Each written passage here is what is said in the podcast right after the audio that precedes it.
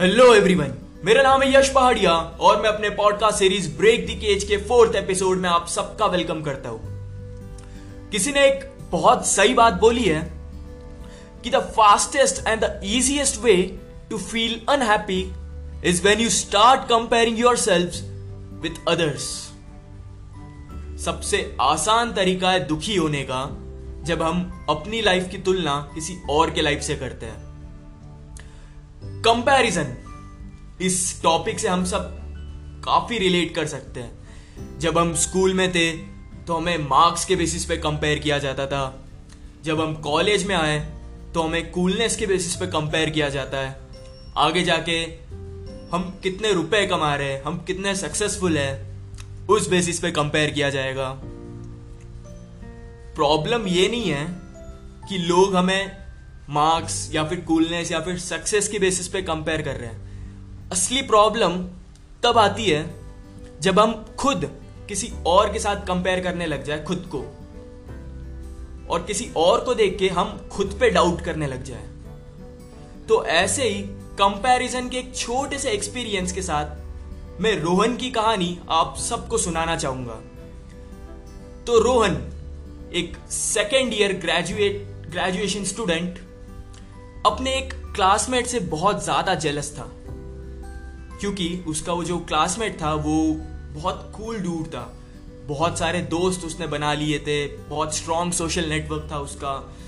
हर weekend parties में जाता था वो। तो रोहन को बहुत जेलसी होती थी उसको देख के। रोहन सोचता था, काश काश ऐसा होता मैं। काश ऐसी लाइफ होती मेरी। तो एग्ज़ाम टाइम था कॉलेज में। तो ग्रुप में डिवाइड किया गया था सबको ग्रुप प्रोजेक्ट्स के लिए। तो रोहन और वो कूल डूड एक ग्रुप में आए थे। तो बातों ही बातों में रोहन ने उस कूल डूड से बोला, यार, तेरी लाइफ कितनी सही है। कितना स्ट्रांग सोशल नेटवर्क है तेरा। इतने सारे दोस्त है तेरे। काश मेरी लाइफ तेरी तरह होती। तो उस कूल डूड ने बड़े सैड वे में रोहन को जवाब दिया ये तो सब ऊपर की बात है।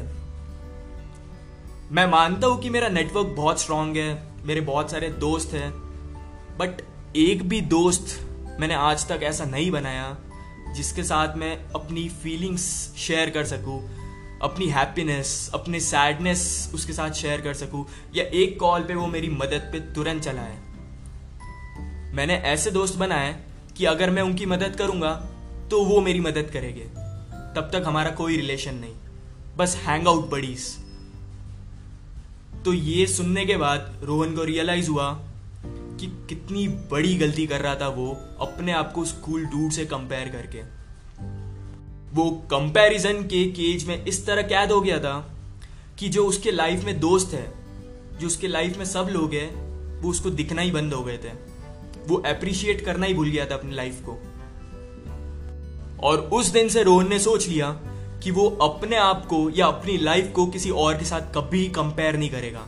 उसको भगवान ने जैसी लाइफ दी है, एकदम परफेक्ट है, और उसने भगवान को तुरंत थैंक यू बोला ऐसे दोस्त देने के लिए जो तुरंत एक कॉल पे उसकी मदद करने आ जाए।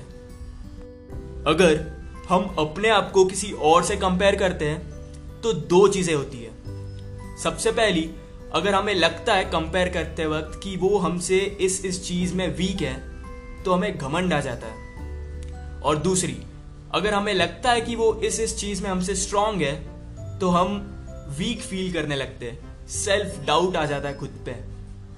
और जब भी हम ऐसा कंपैरिजन करने, करते हैं तो हमें एक बात ध्यान रखनी चाहिए कि कभी कभार भगवान हमें पनिश नहीं कर रहे हैं।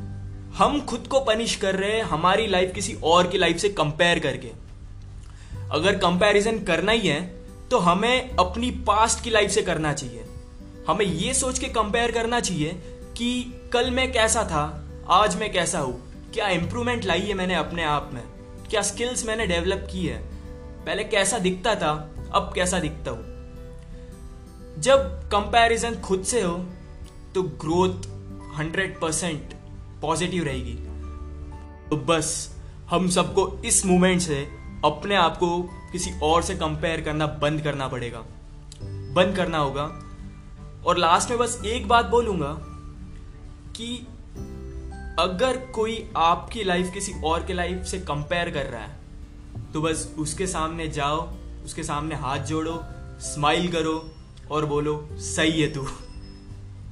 थैंक यू सो मच अगर आपको ये पॉडकास्ट पसंद आया हो तो प्लीज़ शेयर करें इस पॉडकास्ट को. थैंक यू सो मच सुनने के लिए.